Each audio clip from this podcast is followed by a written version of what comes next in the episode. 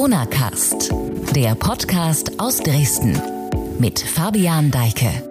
Seit fast einem Monat gelten in Sachsen kaum noch Corona-Regeln. Nur noch in wenigen Bereichen gibt es Test- und Maskenpflichten, etwa in Bus und Bahn oder beim Besuch von medizinischen Einrichtungen gelten klare Vorschriften. Die entsprechende Verordnung ist diese Woche auch verlängert worden bis Ende Mai.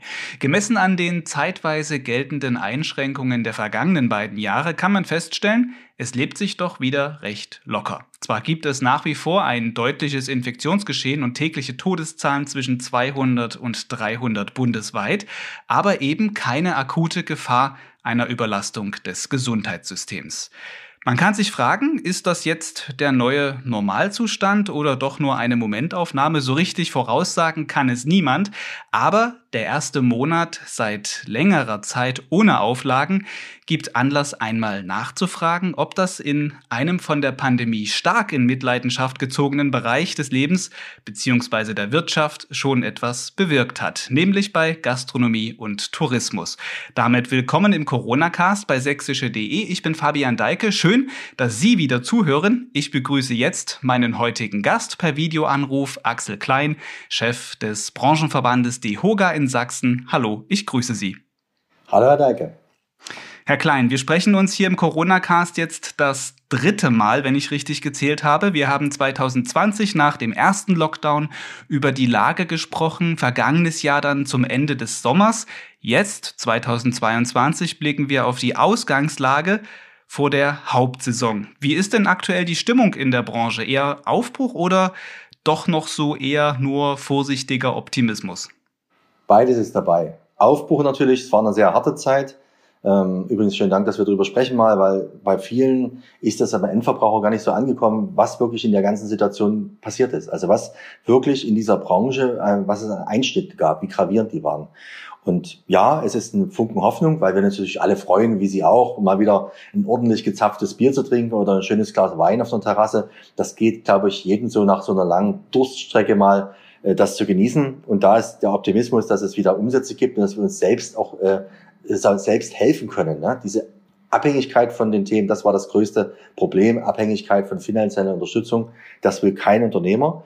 Und auf der anderen Seite, äh, man rutscht ja vom einen Thema an das nächste. Und da kommen wir heute sicher noch drauf, ist das Thema die Sorgen, der Krieg, die Auswirkungen des Krieges auch auf unser Land, äh, auf die Engpässe, auf die Versorgungsengpässe. Das trifft natürlich auch das Unternehmen und unsere Gastronomie jetzt im Anschluss wieder. Hm, also kommen Sie von einer Krise jetzt in die nächste rein?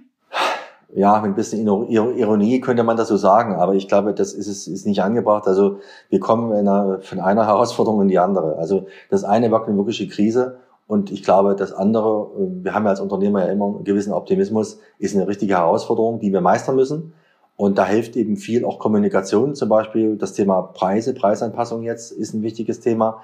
Und da muss man viel drüber sprechen, auch mit den Gästen äh, und gemeinsam äh, dort Wege, neue Wege gehen. Und deswegen ist jede Aufklärung und jedes Gespräch auch gut. Mhm, also wir werden auf jeden Fall noch auf dieses Thema zu sprechen kommen, bleiben aber am Anfang mal im Corona-Cast bei der Corona-Thematik. Ich sagte schon, jetzt seit einem Monat gelten in Sachsen keine Testnachweispflichten mehr für den Besuch im Restaurant. Auch die Maske muss man nicht, muss man nicht aufsetzen, kann es aber natürlich tun.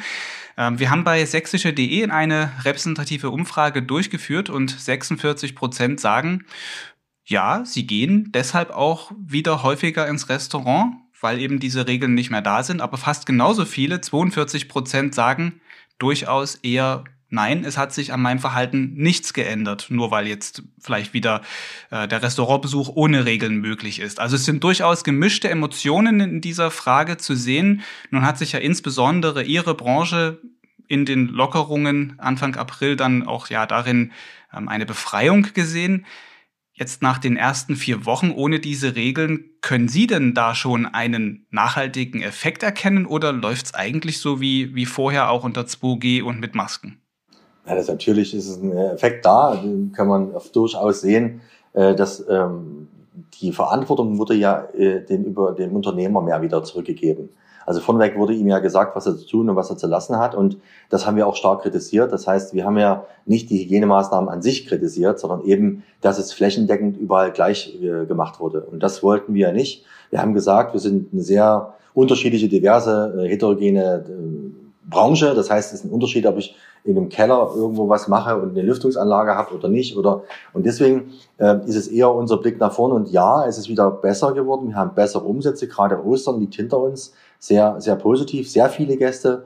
Und wir haben ja deswegen nicht jetzt auf alle Maßnahmen verzichtet. Doch jetzt ist der Unternehmer in der Verantwortung und schaut sehr genau diese Hygienekonzepte, die er hat, äh, wie passe ich die an? Abstandsregeln sind trotzdem ja da, ja, aber er guckt, in welchem Bereich ist es wichtig. Also die, die Änderung in, in der Vorgehensweise ist einfach, dass man sagt, sehr dezidiert, ich schaue mir genau den Fall an, die Gastronomie an, was passiert da, wie kommen wir zusammen und entscheide dann, welche Maßnahmen man macht. Und das ist dem Unternehmer auch in die, sagen wir, in die Verantwortung gegeben. Hm. Vor diesem Hintergrund ermutigen Sie als Verband dann auch einen Restaurantbetreiber vielleicht im Zweifel, wenn es ein bisschen eine enge Location ist, dann den Basisschutz eher zu erhalten oder lieber nicht? Stichwort ist ja hier Hausrecht. Das wäre ja alles möglich.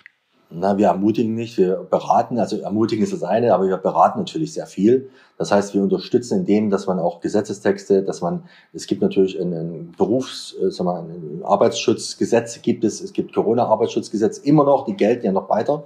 Es ist ja nicht nur die Verordnung der, der Staatsregierung, die ausläuft, oder der Landesregierung, sondern es gibt ja auch andere Gesetze und die müssen natürlich, Gefährdungsbeurteilung muss gemacht werden. Da beraten wir äh, auch auf wöchentlicher Basis die Unternehmen, so dass sie in die Lage versetzt werden, selber sehr genau zu schauen, wenn eine Gefahrensituation entsteht, ja, das ist bei einer Schneidemaschine genauso wie bei einer Corona-Situation, dort vorzubeugen und auch seine Mitarbeiter zu schützen. Es nützt ja nichts, wenn sie äh, die Mitarbeiter alle krank sind zu Hause. Äh, das, das bringt ihnen auch nicht mehr. Sie brauchen die Mitarbeiter. Deswegen müssen sie auch schauen, dass sie sich nicht anstecken. Und deswegen gibt es immer zwei Seiten. Also die Sensibilisierung der Mitarbeiter ist das eine die Sensibilisierung vielleicht auch der Gäste auf bestimmte Umstände ist das andere. Wenn ich mir jetzt so im Alltag mal das anschaue, einen Überblick, jeder sieht es ja jeden Tag vielleicht beim Einkaufen oder im Stadtbild. Ähm, Menschen, wenn sie einkaufen gehen, tragen schon noch hin und wieder Maske. Es nimmt zwar ab, aber es ist immer noch sichtbar. Wenn ich jetzt in Restaurants blicke oder in Cafés, ist das eher nicht so. Klar, am Tisch muss man es nicht aufsetzen, aber schon allein beim Betreten, die meisten machen es da nicht mehr. Ist so mein jetzt nicht repräsentativer Eindruck. Wie ist Ihrer und woran könnte das liegen, dass es dann vielleicht bei einem Restaurantbesuch im Kopf anders ist, das Herangehen als beispielsweise beim Shoppen? Ähm, der Eindruck ist ein bisschen anders bei mir. Äh, ja, das ist eine Momentaufnahme sicher auch bei Ihnen bei mir. Aber mein Eindruck ist schon derjenige, der sich schützen lassen, äh, schützen will, das Bedürfnis hat, der trägt halt eine Maske. Und ich bin auch da in meiner Wahl, wenn ich irgendwo hin, sehr unterschiedlich. Also manchmal trage ich auch ich eine Maske. Ja, wenn ein Einkauf oder eine Gaststätte sehr äh, anders gelegen ist, sehr voll ist oder was, dann habe ich auch für mich selber ein anderes Schutzbedürfnis. Und ich finde gerade das ist das Gute, dass jeder für sich ja entscheiden kann, ohne auch äh, beäugt zu werden. Ähm, es ist ja heute durchaus äh, möglich, erinnern wir uns an drei, vier Jahre zurück, wo jeder Asiate vielleicht auch eine Maske schon getragen hat, aus anderen Gründen vielleicht. Und heute ist es so, dass, dass wir auch beäugt haben das Ganze. Heute kann jeder eine Maske tragen oder so, sich selbst schützen. Und das ist auch gut so. Und das, dann wird doch niemand in der Gaststätte sagen, nee, äh, nimm mal die Maske ab oder so, sondern das muss jeder selbst sehen. Und die Eigenverantwortung ist sowieso für uns als Unternehmer das Wichtigste auch in der Pandemie, auch in der nächsten, wenn wir vielleicht in den Herbst schauen. Wir müssen dazu kommen, selbst uns zu schützen und davor zu sorgen. Mhm, aber den Eindruck kann ich auch wiederum bestätigen, man wird nicht unbedingt darauf angesprochen oder schief angeguckt, weil man eine Maske trägt. Auch das ist ein Ergebnis aus zwei Jahren Pandemie. Vielleicht auch ein gutes Ergebnis, gerade eben, wenn man in Richtung Herbst blickt. Der gesetzliche Rahmen sieht ja nicht danach aus, dass man sofort wieder irgendwelche Maßnahmen äh, bekommt oder fürchten muss, je nach, je nach Betrachtungswinkel. Ähm, da ist natürlich die Eigenverantwortung, wenn Menschen von sich aus sagen, okay, wenn die Zahlen hochgehen, ich setze eine Maske aus, auf vielleicht schon mal ein guter Weg oder ein richtiger Weg, ähm, aus pandemischer Sicht jedenfalls. Kommen wir doch mal zurück auf die Zahlen und auf ja, das Unternehmerische. Sie hatten vor einem Jahr gesagt ungefähr, dass wenn wir wieder zu einem Normalmodus übergehen, würde es etwa zwei Jahre dauern, bis sich Ihre Branche erholt. Jetzt, wenn man davon ausgeht, dass der aktuelle Zustand das neue Normal ist, sprechen wir von 2024. Ist dann wieder alles normal? ähm, nein. das muss ich leider sagen. Alles normal wird es nicht sein. Es wird wahrscheinlich, und damit, da arbeiten wir sehr stark dran, auch mit den Partnern, mit den Tourismusverbänden, mit den Tourismusmarketinggesellschaften, natürlich auch Sachsen zu versuchen, wieder so zu stellen, dass auch die Gäste wieder alle da sind. Also es gibt immer zwei Seiten. Und ich denke mal, dass äh, Gäste wieder nach Sachsen kommt, das wird äh, doch vielleicht auch schneller möglich sein wieder, also auch in den 24 Rhythmus. Und das ist die eine Seite. Aber die Schäden, auch finanziellen Schäden, die es hinterlassen hat bei den Unternehmen, das heißt, die Kredite, die, die sind langfristiger. Das wird, da wird das, die, der Zeitraum 2024 nicht reichen. Und deswegen sind wir ja so explizit auch dahinter als Berufsverband zu schauen, was passiert mit der Mehrwertsteuer am 1.1.23. Ganz entscheidendes Thema. Äh, kann sich dann, wenn die Erhöhung kommen würde, wenn es wieder zurück würde zu den 19 Prozent zum Beispiel, kann sich dann ein ähm, Normalbürger noch einen Gastronomiebesuch leisten. Also, also wir sagen, Schäden sind da auf zwei Seiten. Einmal, dass die Touristen nicht zurück, also wegblieben. Diesen Schaden wird man vielleicht schneller wieder ähm, zu alten zurückführen können, zu alten guten, guten Zahlen in Sachsen. Auf der anderen Seite äh, der wirtschaftliche Schaden bei den Unternehmen, der oft äh, eben auch monetär ist oder Rücklagen, die weg sind, das wird einen längeren Zeitraum dauern. Und ja, da werden einige Faktoren jetzt in den nächsten Monaten, die da kommen, ja, Zinsentscheidungen und so weiter, noch ihr Übriges tun. Weil ich habe vielleicht vor, wo ich das letzte Mal das geäußert habe, vor zwei, drei, zwei Jahren, ein Jahr, zwei Jahren. Vor einem Jahr etwa, ja. Da waren ja noch ganz anderes Zinsniveau. Überlegen Sie sich, jetzt hat einer vielleicht 100.000 Euro Kredit aufgenommen. Ähm, damals waren es ja Negativzinsen, jetzt wären es ja wieder Positivzinsen. Das sind alles Probleme, die dann oben on top kommen. Hm, zumindest beim Thema Mehrwertsteuer denke ich oder vermute ich mal, wird es da eine Dynamik geben, aufgrund äh, der Preisentwicklung und der Inflation, die momentan äh, zu sehen ist. Es gibt ja da auch Diskussionen. Sie sagen gerade, es sind auch ähm, ja, Firmen gewesen, die jetzt auf die Pleite gegangen sind oder Unternehmer, die auf ihre Rücklagen zurückgreifen mussten. Haben Sie einen Überblick, wie viele Pleiten es denn in Sachsen während der Pandemie oder durch die Pandemie wirklich gegeben hat? Das ist noch ein bisschen zu früh, das auszuwerten. Ähm, da werden die nächsten Monate, nächsten zwei, drei Monate viel, äh, viel sagen.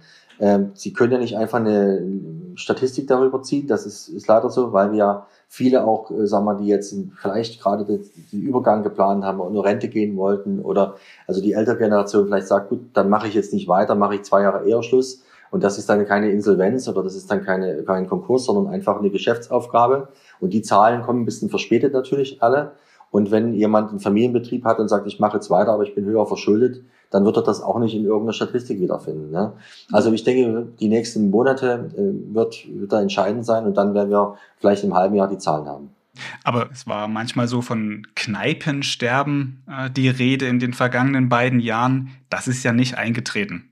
Doch, das geht weiter, das ist nur schleichend und wir merken das nicht. Wir merken es nur dann, wenn wir in der Region wie sagen wir, in der jetzt Sächsischen Schweiz oder sowas viel Touristen haben, positiv gesehen, also ein guter Qualitätstourismus ist, aber eben die Gäste, wie Sie vielleicht, äh, wenn Sie unterwegs sind, an der Ostsee zum Beispiel mal, eben dann kein Restaurant mehr finden. Das heißt, Sie finden vielleicht noch eine Übernachtung, weil das ja auch von dem Personalaufwand ganz anders gestaffelt ist, ne, ein Apartmenthaus, wo sie selbst eben einmal die Woche reinigen lassen oder so, ähm, ist was anderes als Gastronomie. Ne? Und da reden wir von sehr personalintensiven Gastronomiezweigen und dann merken sie das, wenn sie irgendwo unterwegs sind, dass sie eben äh, für die, ihre Versorgung für die Gaststätte im Zeitraum abends zwischen 6, also 18 Uhr und 22 Uhr oder, oder 20 Uhr keine Gaststätte mehr finden. Das ist dann das Ergebnis da spielt sicherlich auch noch ein Personalproblem mit rein. Nicht alleine nur, dass eben Umsätze ausbleiben, weil die Gäste nicht kommen konnten durch Corona.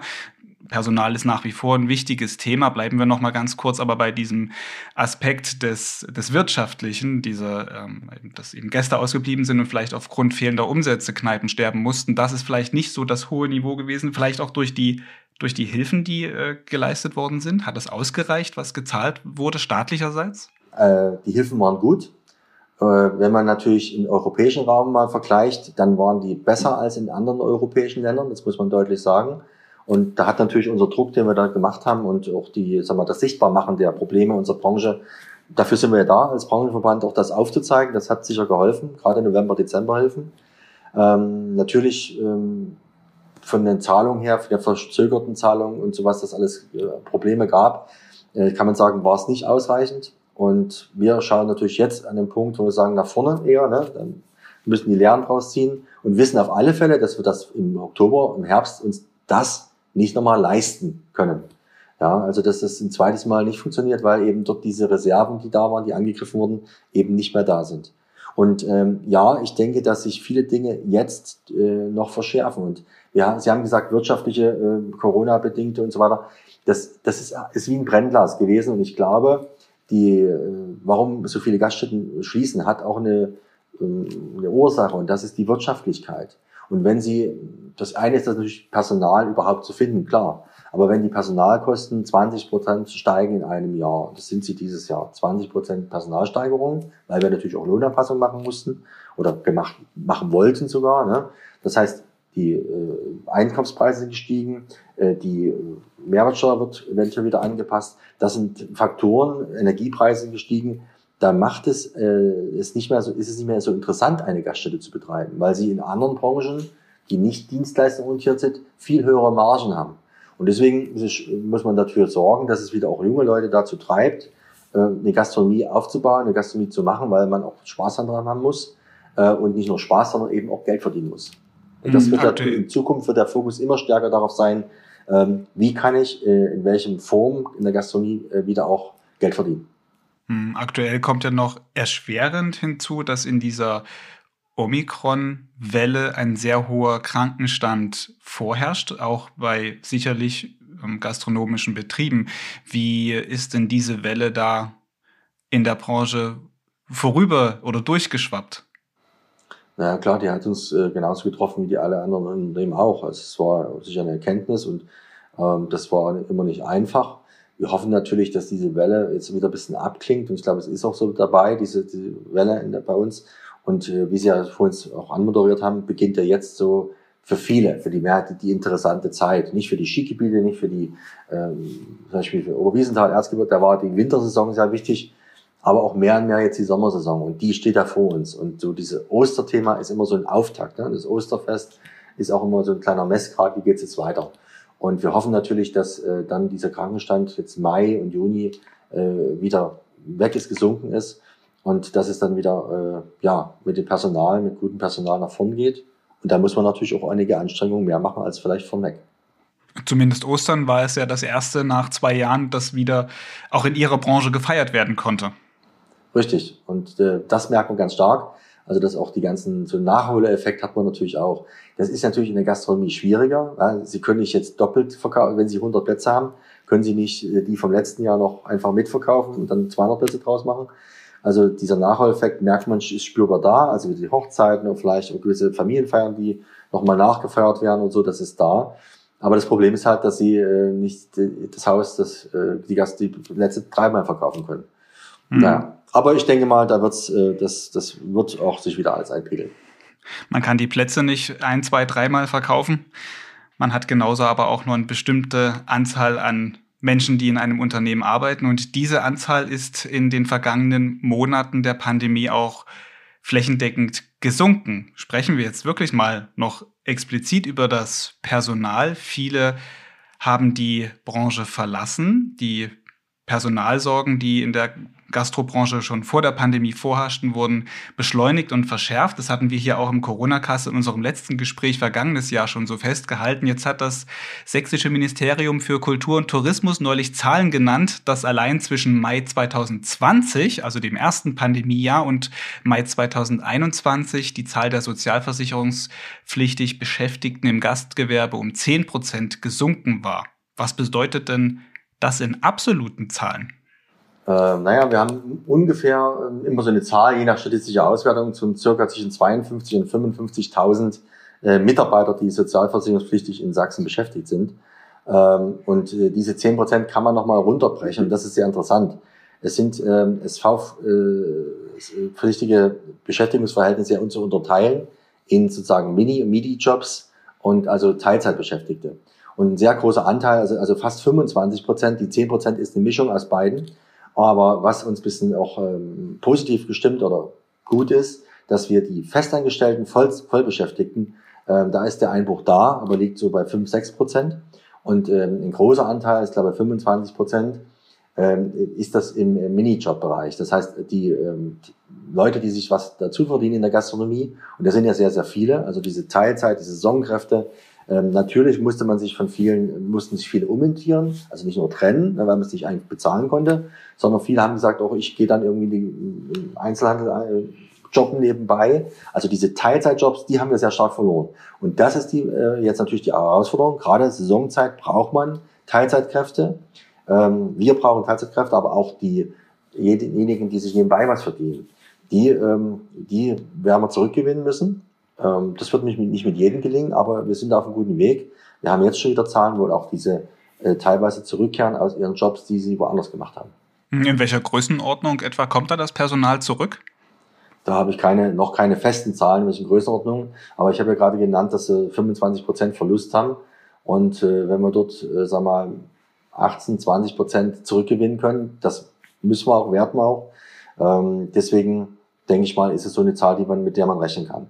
Und ich denke ja auch, wir haben ja einiges auch getan. Wir haben die Azubi-Gehälter deutlich angepasst, was jetzt die Ausbildung betrifft, um, die, um das attraktiver auch zu machen, nicht nur also finanziell, auch andere Dinge sind, äh, Ausbildungsrahmenpläne sind geändert worden. Und bei den Jobs haben wir zum Beispiel auch ähm, die Tariflöhne, was ja so ein Leit, sag mal, eine Leitlinie ist, auch deutlich angepasst. Ich, ja, immerhin 25 bis 30 Prozent. Richtig, das ist über zwei Jahre, aber im ersten Jahr bereits sind das schon 15 bis 20 Prozent, je nachdem, äh, wie weit man schon ist. Ne? Manche haben ja schon über äh, Tarif bezahlt. Aber das ist ja wichtig und dort haben wir natürlich auf der einen Seite eine Herausforderung für die Unternehmen, diese Löhne auch zu erwirtschaften. Auch das ist ja ein Unterschied von unserer Branche zu steuerfinanzierten Branchen. Das heißt, wenn Sie im öffentlichen Dienst sind oder da gibt es einen Haushalt und der muss notfalls überzogen werden. Wir, mhm. äh, die Unternehmer, ist ja dafür äh, wichtig, dass er die 20, 25, 30 Prozent, was er drauflegt, auch dann erwirtschaften muss. Die, das hat er sich, die Herausforderung hat er sich gestellt. Also wir sind da ähm, auch vorangegangen, denke ich mal. Mit der Gewerkschaft haben wir uns auch auf einen guten Tarifvertrag geeinigt. Äh, und jetzt heißt es natürlich, damit zu werben, dass wir diese besseren Löhne haben und natürlich die Leute äh, zurückzuholen. Aber ich bin, mhm. auf der anderen Seite fragen sich viele, na, gelingt euch das, äh, wenn man einmal in der Gastronomie Feuer gefangen hat, nenne ich das. Also wenn man wirklich ein Dienstleister ist und wenn man auch die Kommunikation mit dem Gast als, als, nicht als negativ empfindet, sondern positiv, dann ist man woanders, wo man vielleicht jetzt einen Aushilfsjob gemacht hat, nicht so gut aufgehoben wie bei uns in der Branche. Und das, denke ich mal, das wird viele bewegen. Also zurückzukommen, ähm. einfach das, das Leben. Die Gastronomie ist ja nicht so ein tot, toter Zweig, sondern eben Leben. Und das aber die Gastronomie ist eben auch ein Wirtschaftsbereich, der in einer Konkurrenz zu anderen steht, wenn es um das Gewinnen von Arbeitskräften, Nachwuchskräften äh, geht. Und glauben Sie, dass da dieser, dieser Sprung, der da jetzt gemacht wird, im Vergleich zu anderen lukrativen Branchen reicht? Ja, ausreichend ist vieles nicht, also sicher, äh, aber es, die Frage ist, was ist möglich, was können wir machen? Und äh, das ist das, was machbar ist und das ist sehr viel, eine große Herausforderung schon. Ja, ähm, äh, das ist aber meines Erachtens ein guter Schritt. Er ist vielleicht noch nicht überall ausreichend, aber er wird, äh, er wird ja flankiert, er wird begleitet. Also wir müssen ja noch mehr machen. Es ist ja nicht nur das Gehalt, was zählt. Ähm, es ist, ähm, das erleben Sie ja gerade auch, dass sich viele Unternehmer auch Gedanken machen über neue Arbeitszeitmodelle, über Flexibilisierung der Arbeitszeit, dass man eine Vier-Tage-Woche einführt. Das wird natürlich auf den Kunden, auf den Gast Auswirkungen teilweise haben, Schließzeiten haben. Aber mit diesen Themen ist man so ein bisschen, hat man gezögert vor der Corona-Krise. Und äh, da sind viele Unternehmen jetzt schon weit vorangegangen, die sagen, eine Vier-Tage-Woche muss, muss möglich sein. Also die Planbarkeit auch der, der Freizeit, ja, auch da ähm, da gibt es viele Unternehmen, die ja auch einen Schritt vorangegangen sind und den Mitarbeitern da äh, sehr stark entgegenkommen. Hm, ich meine, Planbarkeit beziehungsweise Arbeitszeiten in der Gastro. Mahlzeiten werden immer zu bestimmten Zeiten eingenommen, also eher in den, in den Mittags- und Abendsstunden ist das ja die Kernzeit. Richtig, richtig. Und Wie will man das gestalten? Natürlich wollen alle am Wochenende frei haben, nein, aber es gibt ja schon äh, doch in den Unternehmen auch die Möglichkeit, wie langfristig gestalte ich den Dienstplan.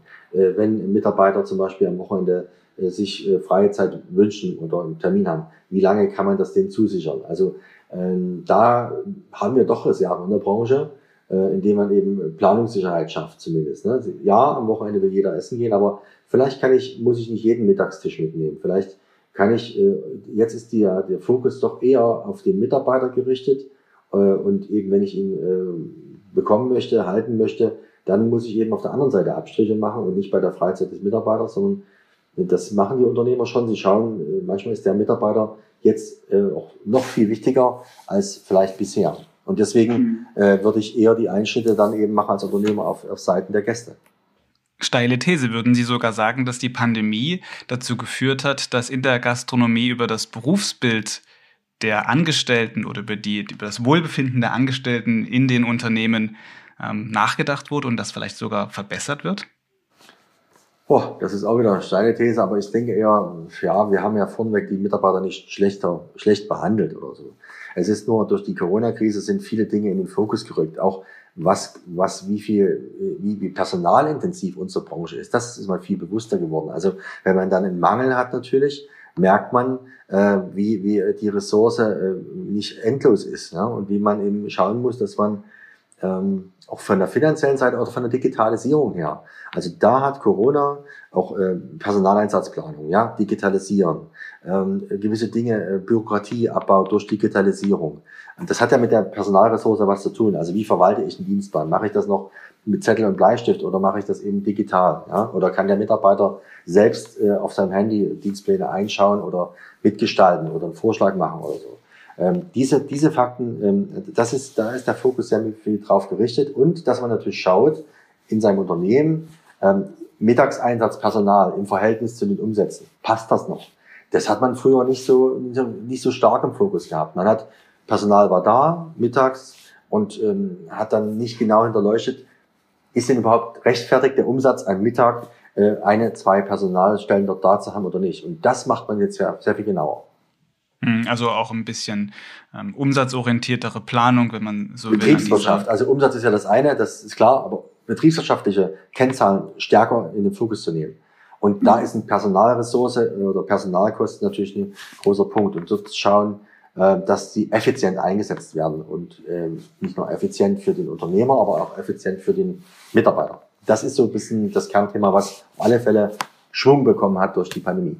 Hm, jetzt haben wir eine Fokussierung auf das Personal, beziehungsweise geht damit auch einher, dass das Personal ähm, durch steigende Löhne etwas teurer werden wird, auch für diese Branche. Hinzu kommen die mittlerweile schon spürbaren Folgen, wir sprachen das vorhin an, des russischen Krieges in der Ukraine. Werden diese Mehrkosten, die da jetzt ja da sind, allein durch die Beschaffung von, von Lebensmitteln oder auch vielleicht, weil die Gaststätte muss ja auch beheizt werden, etc. pp. Und eben diese Personalkosten, wird es jetzt ähm, kurzfristig zu höheren Preisen führen und muss man sich daran gewöhnen, dass vielleicht ein Schnitzel dann standardmäßig 20 Euro kostet? Ja, es wird äh, Preisanpassungen geben. Wir werden nicht alles umlegen können, das ist, ist klar. Äh, wir, natürlich die, es gibt zwei Seiten. Auf der einen Seite beschäftigen sich die Unternehmen momentan damit sehr, wo sie natürlich Energie einsparen können. Ne? Da ist auch wieder so eine sehr große Herausforderung. Man muss sich die Zeit nehmen, sicher sein Unternehmen nochmal äh, zu hinterfragen, alles zu hinterfragen und sagen natürlich, wo ist Energie, äh, es geht um Abfall, es um Abfallvermeidung, also, also diese Themen, um dort eben noch zu sparen an, an Kosten, das ist das eine. Und äh, ja, auf der anderen Seite sind es die Preise letztendlich, die erzeugt werden müssen an dem Markt, um, ähm, um den, natürlich auch wirtschaftlich zu arbeiten. Und da wird es natürlich Anpassungen geben. Äh, die müssen je nach Region, werden die unterschiedlich sein, auch das. Und je nach auch Nachfrage nach dem Produkt. Und was wir natürlich äh, sicherstellen wollen, dass natürlich die Qualität wieder eine größere Rolle spielt. Also Qualität wird ähm, eine große Rolle spielen, egal ob einer kleinen Gaststätte oder in einem großen Hotel, Luxushotel. Ähm, man muss stärker auf die Qualität setzen, weniger auf die Quantität. Mhm. Ist das eine sozusagen die Kernfrage für die Zukunft? Dann, ich meine, man beobachtet das ja auch, dass Menschen viel mehr ähm, ja, Bewusstsein entwickeln, auch für, für Ernährung beispielsweise, dass man eben sagt, okay, und in der Gaststätte passt sich das Bild dann auch an und die, die Speisen werden teurer? Ja, aber eben nicht nur teurer. Also die Speisen werden teurer, aber ich muss schauen, was habe ich auf dem Teller, äh, auch in welcher Qualität oder auch die Wertschätzung. Äh, wir reden ja oft darüber, ne? Ähm, das Thema, welche Nahrungsmittel haben wir da? Sind sie regional besorgt? Also, also diese Themen war früher en vogue vielleicht so ein bisschen, aber jetzt ist es doch eine wirtschaftliche Herausforderung, also eine wirtschaftliche Bedingung, sage ich mal so. Und wir müssen, das, das meine ich mit Qualität auch nicht nur von den Preisen, von Einkaufspreisen sehr hochwertig, sondern auch eine ganz andere Qualität. Wo hole ich die Lebensmittel her? Äh, wie viele hunderte von Kilometern werden die eingeflogen? Ähm, das mal zu hinterfragen, auch als Gast zu sagen, was esse ich da und was bezahle ich dafür? Und also da hoffen wir natürlich auch auf die, auf, die, ja, auf eine Entwicklung im Verbraucher, der dann auch sagt und kritisch hinterfragt, wenn er da was auf dem Teller hat und sagt, Mensch, eigentlich ist das viel zu billig. Also die Frage soll immer gestellt sein, wenn man in irgendeiner Region ist und dann für, weiß ich, acht Euro irgendwas äh, auf dem Teller hat, also Rehrücken, Fleisch oder Regula oder was immer, dann das ist das kritisch selbst mal hinterfragen, was mache ich da, was mhm. esse ich da und was, was für Wirkung hat das auf andere. Ist natürlich ein klarer Ansatz. Auf der anderen Seite wird auch in allen anderen Lebensbereichen es immer teurer. Das ist natürlich ein Risiko für Ihre Branche. Risiko sind immer, dafür sind wir Unternehmer. Das ist ein Risiko, die, die wir tragen müssen. Und deswegen machen sich ja auch viele Unternehmer das eben so schwer, die Preise anzupassen. Und ehrlich gesagt hätte auch vor der Corona-Krise schon mancher Gasthof seine Preise deutlich anpassen müssen. Hat es nicht gemacht, weil er eben sagt, ich habe ja Gäste, die kommen und die sind meine treuen Gäste. Und ähm, also ich sehe es eher so, dass es diese Preisanpassung kontinuierlich erfolgen muss. Und wenn es der Gastwirt macht, in meinen ist es meistens immer hinterher einen Schritt und nie voraus, um äh, da Reichtümer anzuhäufen. Machen wir an der Stelle einen Cut. Ich hatte vorhin gerade das Thema schon angeschnitten mit meiner vorangegangenen Frage der Krieg in der Ukraine. Einen Beitrag bei der Unterbringung von geflüchteten Menschen leisten auch sächsische Hotels und Übernachtungsbetriebe. Können Sie vielleicht abschließend zu unserem Gespräch noch einen kurzen Überblick geben zur Lage? Wie läuft diese Hilfe und woran hapert es vielleicht noch? Ja, wir haben natürlich äh, sofort, wo das äh, bekannt wurde, dass Übernachtung gebraucht wurde, auch angeboten, Hilfe angeboten, äh, Koordinierung vor allen Dingen. Ne, darum ging es, also einfach mal äh, auch Hotels aufzurufen, zu informieren.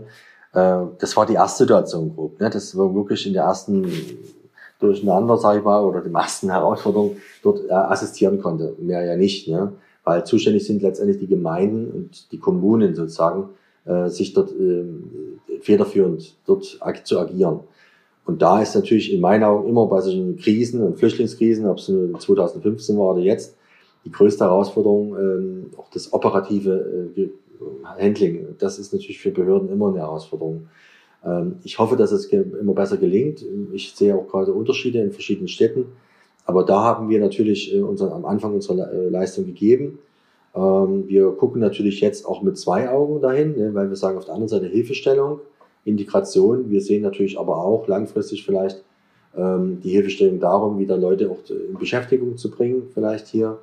Und das ist auch immer wichtig, dass es nicht bloß so eine, wir helfen jetzt, sondern viele wollen ja auch sich selbst helfen. Viele wollen nach einer Weile, wir hoffen ja, dass es nicht zu lang geht, aber vielleicht auch sich selber mal äh, einbringen. Und äh, da ist in unserer Branche sind wir auch stark dabei, äh, zu schauen, was mit Anerkennung von Abschlüssen, wie ist es mit äh, Arbeitsintegration. Ähm, wir zum Beispiel planen jetzt auch mit unseren Miniköchen, Europa-Miniköchen, äh, Kochlehrgänge für ukrainische Kinder zu machen. Also Integration durch Sprache und äh, durch Kochen, also durch miteinander agieren. Ja? Und das versuchen wir, solche Projekte nach vorn zu bringen. Also, dass man letztlich auch dann äh, Menschen, die in einem ausbildungsfähigen Alter schon sind, die jetzt auf der Flucht sind, dass man die auf diese Weise integriert und ihnen ein Ausbildungsangebot macht. Genau, dass man vielleicht versucht, die Eltern zu entwickeln, äh, sozusagen die Eltern zu unterstützen, ne, weil Kinder auch in so einer Flüchtlingssituation immer diese Ablenkung brauchen und ähm, das ist das eine und das wir natürlich für unsere Branche Interesse wecken. Das machen wir mit unseren deutschen oder europäischen Kindern genauso, ähm, die wir einfach äh, schon im GTA-Unterricht be sozusagen beschäftigen und natürlich Interesse wecken wollen. Zum einen natürlich für, für den Beruf irgendwann mal und zum anderen jeder, der als Jugendlicher schon äh, Gefühl hat für Essen, für gutes Essen, äh, für gesunde Ernährung, ja, der ist für uns der beste Gast am Ende. Und, und deswegen ähm, ist ja ein bisschen weit der Bogen, aber ich glaube, wenn man ukrainische Kinder genauso sind äh, kleine Europäer, die man dann im Prinzip äh, zum gute Ernährung bringt, vielleicht noch irgendwann einen Saisonferienjob, ne? Warum nicht äh, nach Deutschland Saisonjob in Zukunft kommen und sich dann dort, wenn alles wieder zurück ist und normal wird, hoffen wir ja, äh, sich gut erinnert an die Zeit in Deutschland und dann vielleicht hier auch, wie wir jetzt nach Österreich fahren oder mal in der Schweiz Saison machen, kann man vielleicht auch die nächste Saison in Deutschland sein. Äh, mhm. Und das ist, denke ich, ja, durchaus möglich. Wir sind eine Branche, die sind sehr, sehr sehr schnell erlernbar. Also ich glaube, man kann auch in der Branche, wir leben von Internationalität, wir leben von vielen multi internationalen Publikum und deswegen ist es für uns gar kein Problem, Leute schnell zu integrieren, egal als Kinder oder ins Arbeitsleben. Jetzt haben wir über jugendliche Kinder gesprochen, die vielleicht eine Ausbildung machen. Jetzt kommen ja aber auch Menschen her, ähm, die Klar, man bekommt eine gewisse Grundsicherung, sobald man ähm, als geflüchteter Mensch in Deutschland angekommen ist oder in, in der EU. Äh, aber es stellt sich natürlich irgendwann kurz überlang die Frage, wie kann ich Geld verdienen? Wie schnell kann denn sowas gehen, wenn jemand das schon möchte, auch wieder arbeiten zu gehen nach so einer möglicherweise auch traumatisierenden ähm, Erlebnis einer Flucht. Wie schnell kann sowas gehen, jemanden beispielsweise in einem Gastro- oder Tourismusbetrieb in Arbeit zu bekommen? Also das geht sehr gut, wenn man miteinander mit den Kommunen einen guten, gute, guten Draht hat, sage ich mal. Äh, wir haben äh, einen wöchentlichen Austausch mit den Ministerien, sind wir als, als Branchenverband und stehen parat. Das heißt, man muss natürlich, wenn man jetzt zum Beispiel äh, Mütter hat mit Kindern, ja, dann müssen erstmal natürlich die Kinder versorgt sein, damit den, der Elternteil ähm, arbeiten gehen kann überhaupt. Das ist die Voraussetzung. Und deswegen, wir sind als Branche sehr schnell in der Lage, äh, gerade Gastronomie Leute zu unterstützen, zu, anzulernen, äh, zu schulen. Das stehen wir alle parat. Ähm, aber der Kern der Sache ist, dass man dann eben, was zum Beispiel in Dresden sehr gut funktioniert, dass man eben die Kinder auch schnell in die Kindergärten äh, bekommt, äh, dass sie untereinander auch einen Austausch haben, mit anderen agieren. Ja, und äh, wenn das einmal, wenn das geklärt ist, gesichert ist, ähm, ist das, das andere, der andere Part, äh, dass die Eltern natürlich bei uns schnell in Arbeit kommen können. Wir sind Multi, äh, was haben wir da wir haben viele Sprachen auch schon jetzt, also für uns ist überhaupt kein Problem. Jemand, ähm, der vielleicht weniger Sprachkenntnisse hat, ähm, auch das haben wir schon als Training das was im Service gehabt, dass jemand dann auch äh, die Sprache schnell lernt beim, beim Arbeiten oder dass wir ihn unterstützen.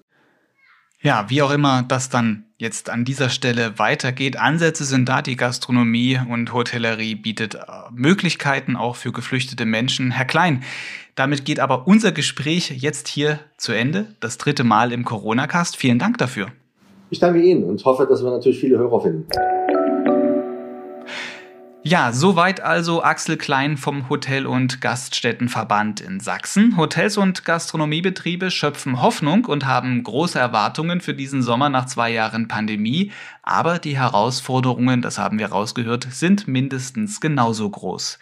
Die Pandemie, sie ist in vielen Bereichen nicht mehr so präsent, aber sie ist eben immer noch nicht ganz vorbei. Wir blicken deshalb zum Ende dieser Folge nochmal kurz auf das aktuelle Geschehen in einem News Update. you Die Inzidenz in Deutschland und Sachsen sinkt. Der Wert lag nach Angaben des Robert Koch Instituts an diesem Freitag in Sachsen bei 536, bundesweit bei 758. Allerdings ist bei der Beurteilung der Daten zu berücksichtigen, dass einzelne Bundesländer, so auch Sachsen, nicht mehr an jedem Wochentag Daten meldet. Ein Vergleich von Tageswerten wird damit zunehmend schwierig. Experten gehen außerdem seit einiger Zeit von einem einer hohen Zahl nicht vom RKI erfasster Fälle aus. Es herrsche eine Untererfassung, weil Infizierte oft keine PCR-Tests mehr machten. Das RKI sieht dennoch den Peak der aktuellen Welle mittlerweile deutlich überschritten. Im aktuellen Wochenbericht heißt es auch, dass die Krankenhauseinweisungen weiter rückläufig seien. Bei der vorgeschriebenen Isolation für Corona-Infizierte zeichnet sich eine empfohlene Verkürzung auf fünf Tage ab. Anfang kommender Woche wird dazu eine Empfehlung des RKI und des Bundesgesundheitsministeriums erwartet. Eine Quarantäne für Kontaktpersonen soll dann wohl nur noch dringend empfohlen werden. Zudem sei auch im Gespräch ein abschließendes Freitesten nach fünf Tagen für die meisten Menschen entfallen zu lassen, sofern zwei Tage keine Symptome mehr vorhanden seien. Ausnahmen würden bei Personal in Kliniken oder Pflegeheimen bestehen bleiben. Bisher dauern Isolationen und Quarantäne in der Regel zehn Tage und können mit einem negativen Test frühestens nach sieben Tagen erfolgen. Und abschließend noch zusammenfassend diese Meldung. Bereits am Dienstag hat Sachsens Staatsregierung die Regelungen der bisher geltenden Corona-Schutzverordnung im Wesentlichen verlängert. Die neue Verordnung tritt am 1. Mai in Kraft, also am Sonntag, und wird bis einschließlich 28. Mai gelten. Damit werden die bisherigen Basisschutzmaßnahmen mit den Test- und FFP2-Maskenpflichten im Wesentlichen verlängert. Die Pflichten gelten in wenigen Bereichen wie im öffentlichen Personennahverkehr und in medizinischen Einrichtungen. Alle Änderungen und die Details im Überblick finden Sie auf sächsische.de. Damit geht dieser Corona-Cast zu Ende. Vielen Dank fürs Zuhören. Auf sächsische.de finden Sie passend zu dieser Folge weiterführende Inhalte. Ich verlinke entsprechend in der Beschreibung der Episode. Ein Hinweis zum Schluss aber noch. Wir machen beim Corona-Cast keine Pause und stellen den Podcast auch nicht ein, aber wir fahren ein bisschen die Schlagzahl runter, veröffentlichen deshalb künftig nur noch in losen Abständen neue Folgen. Immer dann, wenn es etwas zu besprechen gibt also. Bleiben Sie gesund bis zum nächsten Mal hier im Corona-Cast. Ihr Fabian Deike.